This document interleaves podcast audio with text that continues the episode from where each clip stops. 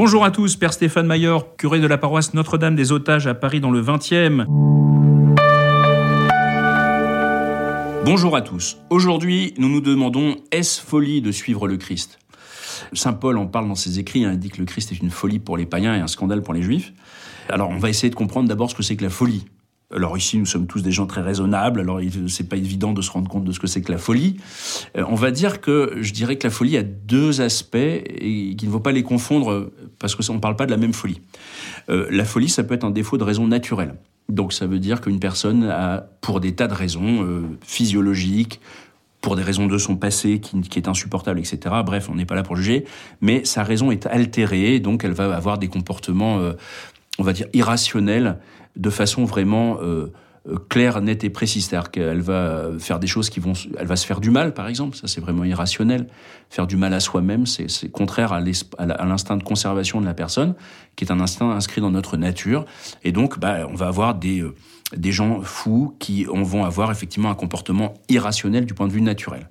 Et puis vous avez une folie qui est euh, un défaut de sens commun ou qui va à l'encontre de la culture ambiante. Donc, euh, par exemple, des gens vont avoir un comportement qui n'est pas en, tant que tel forcément irrationnel sur le plan naturel, mais qui va l'être dans un cadre social très précis, dans à une époque très précise. Donc, il va contrevenir à la norme sociale et intellectuelle communément admise. Alors, c'est pas tout à fait le même type de folie. Le Christ éclaire notre raison naturelle, partiellement obscurcie par le péché. Le péché est une folie au sens premier de ce que j'ai défini, c'est-à-dire qu'il est un obscurcissement de la raison naturelle. L'obscurcissement nous dit le catholicisme n'est pas total.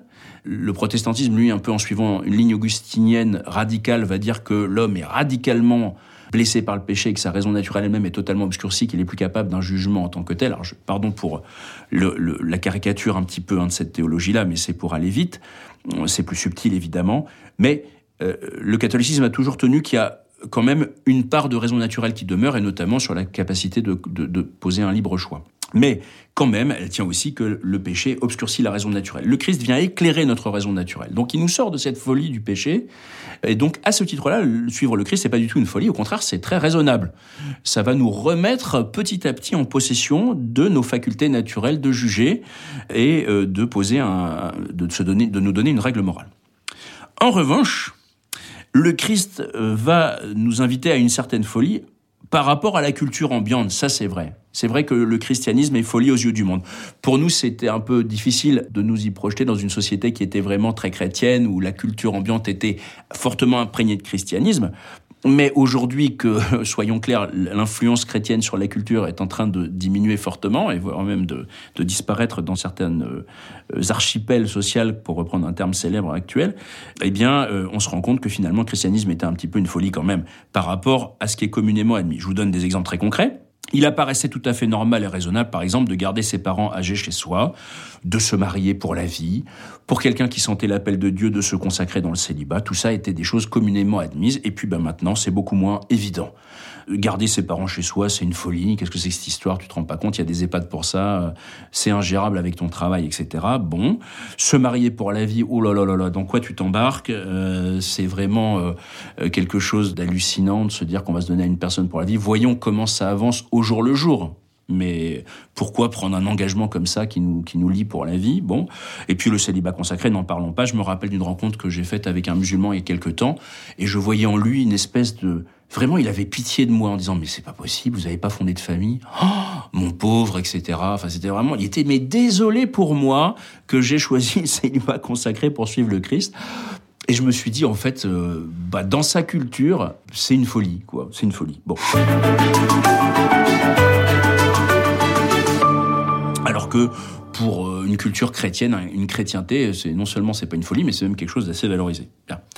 Donc on se rend compte que euh, derrière les grands principes moraux que nous nous donnons euh, et qu'on érige en culture, il y a aussi pas mal d'intérêts perso cachés. Hein. C'est-à-dire c'est la force du libéralisme qui te dit tu dois construire tes valeurs et quand tu construis tes valeurs, eh bien tu vas les construire en fin de compte selon tes intérêts. Donc tu vas te dire bon non c'est pas très intéressant de se marier finalement ou de garder ses parents chez soi parce que c'est inconfortable et que je mets j'ai choisi de mettre la valeur confort en premier.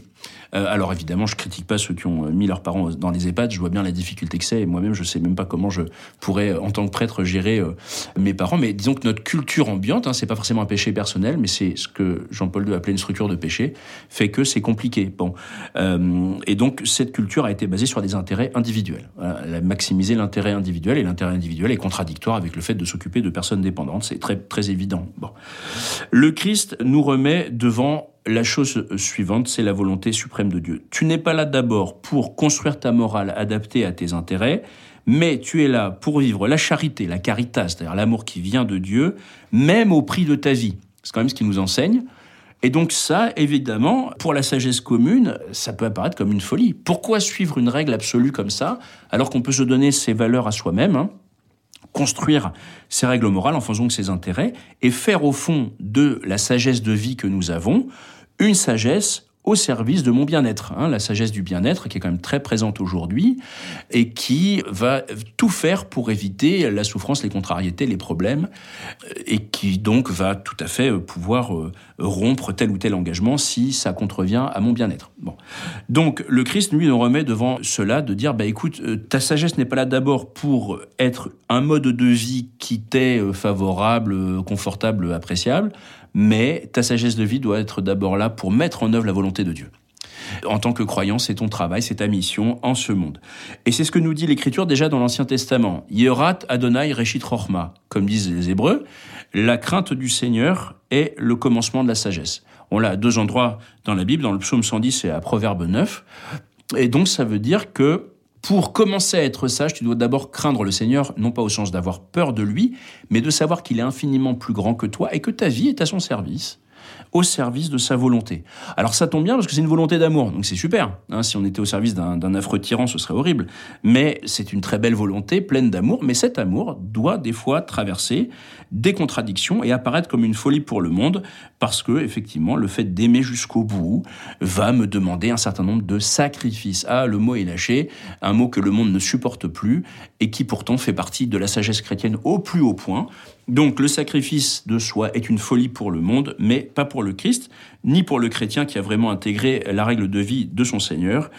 Je ne suis pas là uniquement euh, pour me donner une sagesse éco-responsable bien équilibrée qui va faire que je vais manger des aliments sains et avoir une flore intestinale euh, au, au top, mais vraiment pour faire la volonté de Dieu dans une radicale abnégation. Ça veut dire une négation de mon intérêt propre s'il le faut. Des fois, la volonté de Dieu et mon intérêt propre coïncident, et des fois non. Et c'est dans ces moments-là, au fond, que euh, on reconnaît vraiment euh, le disciple du Christ, c'est à la croix, capacité de porter la croix. C'est ce que nous dit Paul en Romains 12. Romains 12, c'est vraiment un chapitre clé de l'épître aux Romains.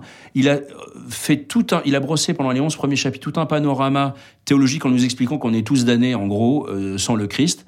Et dans le, dans le chapitre 12, il commence par là en disant, bah, tu dois renouveler ta façon de penser. Voilà. Puisque sans le Christ, tu es damné, tu dois vivre maintenant ta vie morale à la lumière du Christ. Donc suivre le Christ, c'est vraiment pas un bonheur terrestre garanti, soyons clairs, c'est évident.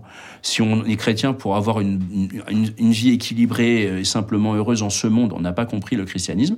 C'est pas non plus la recherche du malheur, mais c'est la traversée de ce monde avec ses joies et ses peines dans la fidélité à la volonté de Dieu jusqu'au bout.